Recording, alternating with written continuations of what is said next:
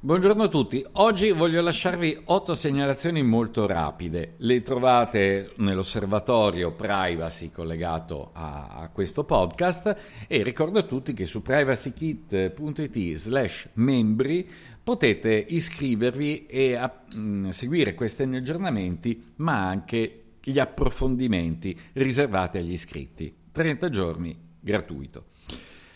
Il primo di oggi è la nozione social scoring. Perché ne riparlo? Perché eh, soprattutto in Olanda e nel nord Europa le autorità controllano ampiamente gli algoritmi usati per attribuire dei punteggi ai cittadini.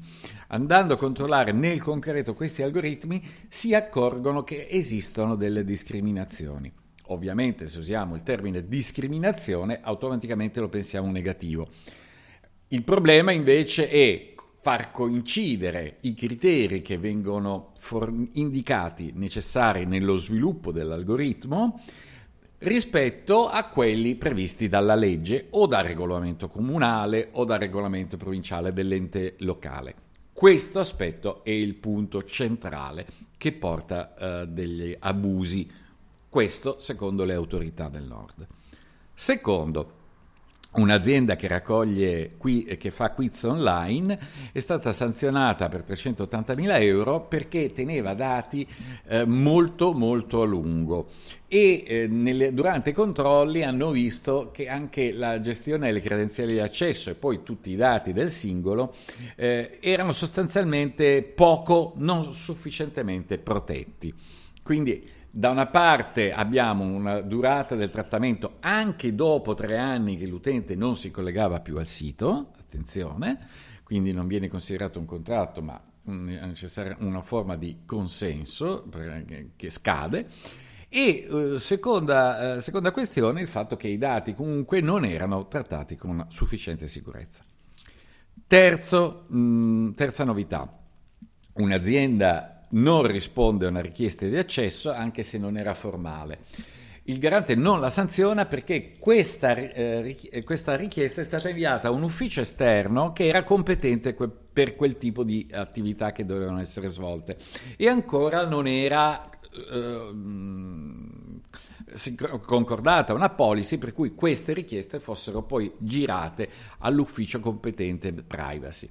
L'avere organizzato questa attività e questa um, struttura interna per il garante è stata un'attività sufficiente. Quarto provvedimento.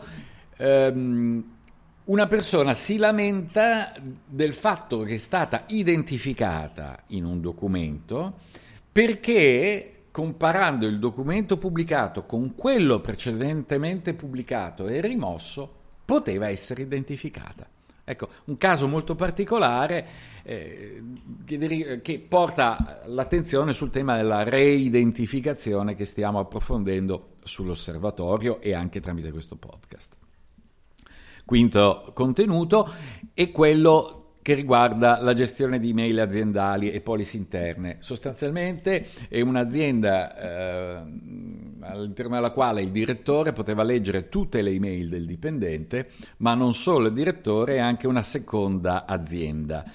Eh, perché le email erano collegate a due aziende e a due domini, però riconducibili in qualche modo a un unico soggetto, quindi le potevamo leggere entrambe. Ecco, una confusione di questo genere eh, non è passata inosservata. Settima, eh, scusate, sesta segnalazione, sesto documento, eh, l'autorità europea, il board europeo della privacy ha uh, aggiornato le linee guida sul riconoscimento facciale eh, sostanzialmente prevedendo sei ipotesi, facendo sei esempi, tra i quali rientra perfettamente Clearview. Eh, praticamente viene vietato l'utilizzo di Clearview alle forze di polizia. Questo è un documento che riguarda il famoso contraddittorio che ormai si trascina da anni tra eh, l'autorità europea e la polizia europea. Settimo documento, eh, abbiamo dato delle indicazioni sui software per proteggerci da ransomware, da phishing e da spam. È una di quelle attività concrete che vengono proposte a volte tramite l'area riservata di questo podcast e a volte tramite l'osservatorio, quindi non solo nozioni ma anche comportamenti pratici. Ottavo e ultimo documento per oggi, eh, la eh, sentenza della Cassazione penale che condanna, conferma la condanna a un privato che agisce anche al di fuori di, ehm, di un incarico. Quindi se voi dite eh, si applica la privacy ai, mh, ai, privati, ebbene si applica soprattutto per quelle norme penali che vietano il trattamento. Il punto centrale di queste decisioni è sempre la diffusione dei dati personali di un singolo in pubblico. Ecco, quello che è importante sapere è che il singolo, così come eh, il privato cittadino, così come il dipendente, sono entrambi a norma, soggetti a norma penale. privacykit.it slash membri, ricordo che l'iscrizione è gratuita per 30 giorni e potete valutare anche gli approfondimenti che vengono pubblicati. Un caro saluto a tutti, alla prossima!